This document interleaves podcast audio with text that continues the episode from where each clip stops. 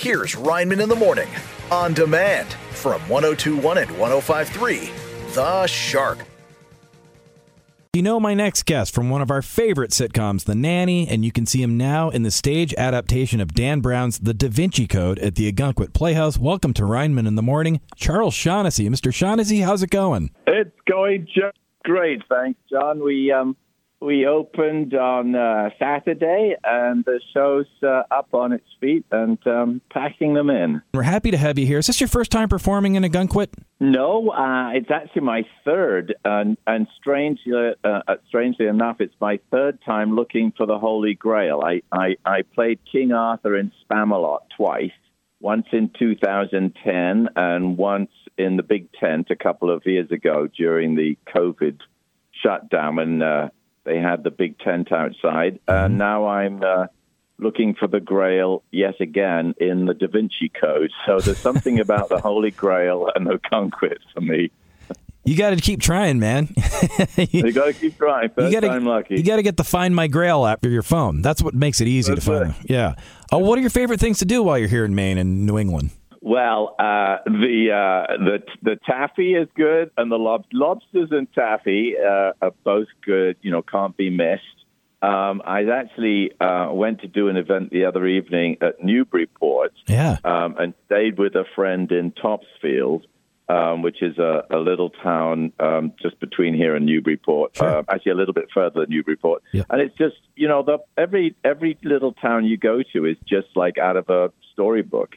That It's just uh, such a beautiful part of the world.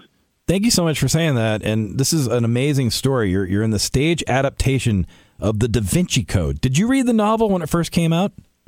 I did. I read it. Um, I wasn't one of the sort of first, but there was so much buzz about it. I kind of thought, well, I better find out what this is all about. The buzz, and it, and I enjoyed it. It's a, it's a fascinating story.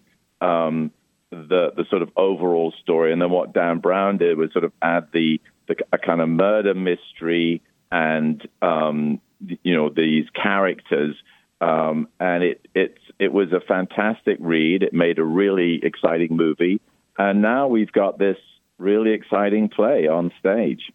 Well, I, speaking of that, I saw that Dan was actually in attendance on opening weekend. So, what is going through your mind when the author, Dan Brown, is right there watching you perform his work on stage? It, yeah, it was a little nerve wracking. I mean, it wasn't. I wasn't particularly mm, uh, extra nervous. I knew that Bra- Dan was very involved and keen to have this happen, and he's such a he's such a nice man and so supportive and so enthusiastic, um, and you know was very much part of the process. It wasn't like I didn't feel like we were presenting it to someone who was going to be very critical um, he was kind of supportive from the outset and um, had nothing but nice things to say and, and encouraging things to say.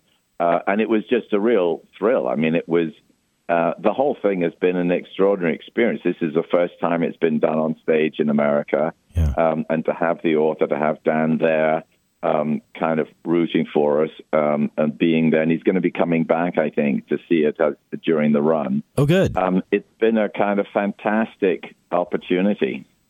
And as you mentioned, you're familiar with the area, not your first time performing here in the area. You also performed in Beverly, Massachusetts. That's where my mom grew up. You're at the North Shore Music Theater.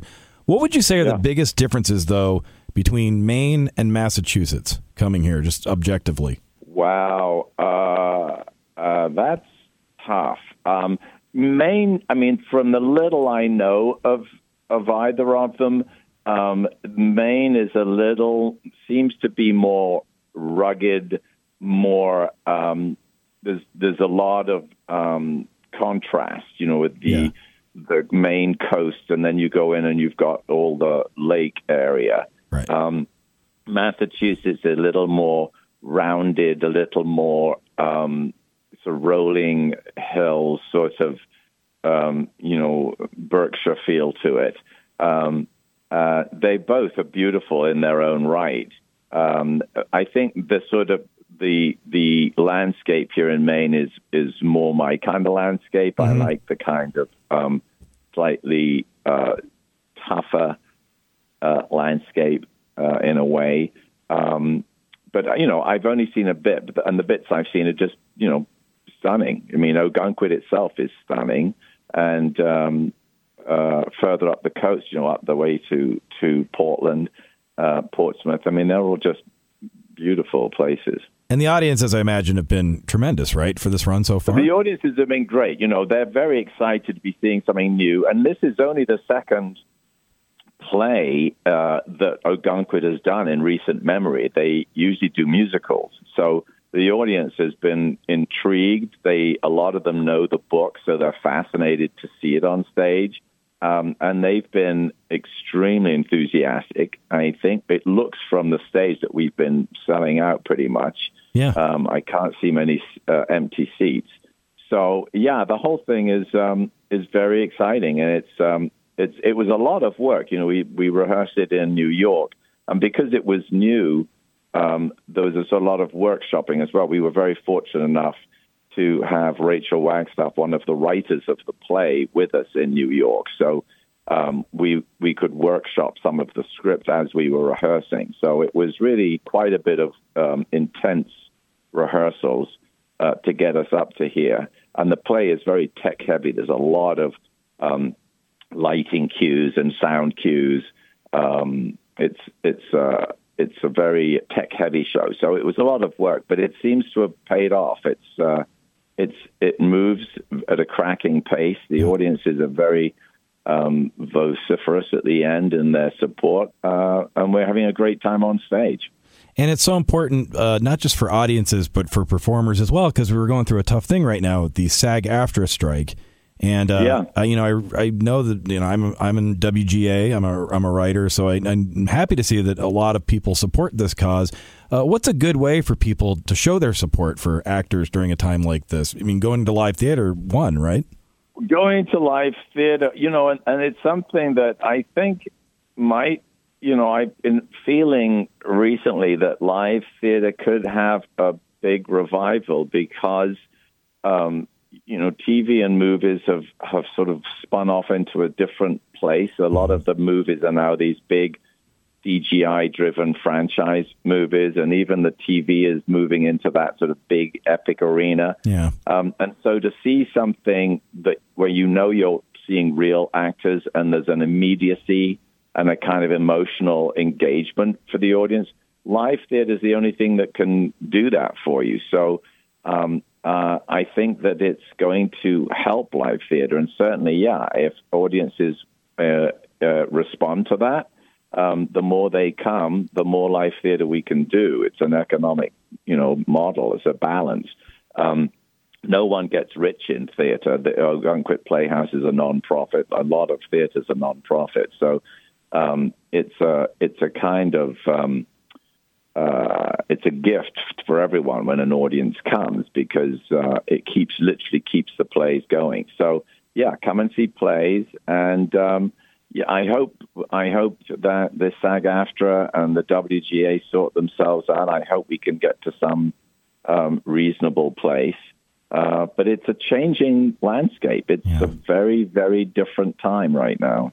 And you know, because of those things, it's we, we can't talk a whole lot at length about the nanny, which is too bad. So some other time uh, when the strike's over, I'd love to catch up with you. Yeah, that, I don't but... know how that works. I was reading about that, but that, I mean, I guess we can. I mean, well, it's not like it's in production, so I and it's a sort of. Um, I don't know how that works. Well, if we can't. I will say that I, I love the show. I can say that. Right. Uh, but also, right. we have the connective tissue, which is that your co-star Fran Drescher, the president of SAG-AFTRA. How does it make you yeah. feel to see someone you worked with that your friend, and she's up there, she's the president of SAG-AFTRA? Yeah, making, well, I'm not, you know, she's a force of nature, Fran. She's, I'm not surprised. Um, and I don't think, uh, you know, this is as far as she goes. I think Fran, mm. uh, there's no stopping her. She, she's um, extremely passionate. She's very smart. She's very good at understanding what situations are. She she can walk in a room and size it up, mm-hmm. and um, and you know with great charm bully everyone into um, you know behaving themselves and moving things forward. Uh, she's got the gifts of, of a great producer, which ironically makes her a great leader of the union. Um, she knows both sides, and she has that kind of force of personality. So I'm uh, I'm delighted for her. I'm proud of her, but I'm not entirely surprised. The Da Vinci Code runs through September 23rd at the Ogunquit Playhouse in Ogunquit, Maine. Visit ogunquitplayhouse.org. My next guest is a comedian who has appeared on Jimmy Kimmel Live, The Late Show with David Letterman, and The Tonight Show starring Johnny Carson. Welcome to Reineman in the Morning. Wendy Liebman, how's it going, Wendy? Thank you so much. I'm packing for my trip. wow. Yeah, you're put. Uh, do you put it off to the last minute? Are you like me, kind of go? I'll figure it out before I go. You know what? I think I think about it for a week, uh-huh. and then I um, slowly put things aside that I know I'm going to pack. And uh, now I'm packing while I'm watching Barnaby Jones. so. That's the only way to do it, really. Either okay, that or Matlock. Right. Yeah, Matlock's the big one. Such a friendly guy, always busting everybody. Did you know the theory? Did uh, you ever watch Murder She Wrote? Did you ever watch that when it was on? Yeah, and my husband said she's the one who is murdering everybody. I agree. I think that's the theory. that's that's a big theory up here. Do you know in New England? Because you started out here in New England, right, doing comedy. I I did. Um, I started doing comedy in Boston after taking a class at the Cambridge Center for Adult Education, if you can believe it. And um, my teacher is Ron Lynch. Not sure you're familiar with him, but he's been on the Sarah Silverman program. Yeah. And yeah, and um, I have such a a wonderful place in my life. Uh, Boston was just so wonderful. I was there doing stand up for six years before I moved to California. And so, so isn't that where you started too? Yeah, that is that is where I started. But what's interesting is that you you were at Harvard. You were a psychology researcher. Is that correct? Do I have that right? I did that for a year before I decided to do stand up. And while I was doing stand up, I was working at Radcliffe um, at the Bunting Institute, which yeah. is a fellowship program for women. And they were just very supportive of me. So I got to come in a little bit later because you know we go out at night to do stand up and we don't get back until late and uh so it was just a wonderful time in my life what were some venues were there any venues because like back in the circuit in the in the 80s and 90s there were all these rooms all around New England and northern New England. Were there any places that stand out to you as crazy gigs in like New Hampshire, Maine, Vermont, places like that? I once performed in Connecticut at a place called Sputchies, and I thought that was the craziest name of a comedy club. Uh-huh. Sputchies. Um, but I, yeah, I used to perform in Nashua, New Hampshire, at a place called Crackers, and I started at um, Stitches on Commonwealth Avenue. Sure and Play It Again Sam's and the Comedy Connection, and I did Nick's a few times. And then Catch Rising Star opened in Cambridge, and that was that became my home club. Uh, I do miss a certain uh, way of life that I don't I don't know how to describe it, but there's a lot I miss about New England. I can't wait to perform there again. I haven't performed there since um, the club in Faneuil Hall closed. Not Motley's. It was Comedy Connection right? Yeah. Yeah. The Comedy Connection. Yeah. Who else was in your comedy class coming up in New England? Like, who'd you start up, up with when you were going for the first time? Um, Laura Kightlinger mm-hmm. and oh, yeah. my favorite comic of all time, um, Brian Kiley. Oh my gosh, the best. He then went on to write for Conan for the length of his show. I, I would say he might he might be the best monologue writer of all time for late night for my money. I think right. he's, he's up. He's a machine. For people don't, for those who don't know, Brian was at Conan for I think thirty straight years, right? And just, I think the whole time. That's just yeah. unbelievable. And he's just um, he's such a nice guy, but he's a machine. I say he's the silent assassin just because he's, he's he's like a serial killer where it's like you're like oh he's such a nice guy but he can write such tough jokes you know he's hilarious but he's also a fiction writer and if you haven't that. read his books they're incredible. Uh, one is called Maybe Kevin, and the other is the um, I'm blanking on it because it's too early for me. well, let me ask you because you're you have such great, wonderful, tight jokes, memorable one-liners. I mean, just stuff that everyone quotes all the time. What is? You, I hate this question, but I have to ask it. What is your process for when you write stuff? Do you sit down and write, or do you kind of just take notes in a notepad? I'm kind of like the notepad guy. I'm kind of like the notepad girl. Yeah. Um, but it's post-it notes and Oh. index cards, and they're all over my desk right now as I'm talking to you. Uh, I'll just write down something in, you know, even on my phone in my notes. I'll write something down, and I'll think that's a good premise. Um, also, I do a lot of crossword puzzles, and I find that my mind wanders when I do them, and they wander. It wanders into joke land. Interesting. So I'm constantly finding ideas in my crossword puzzle books yeah, that I've written down.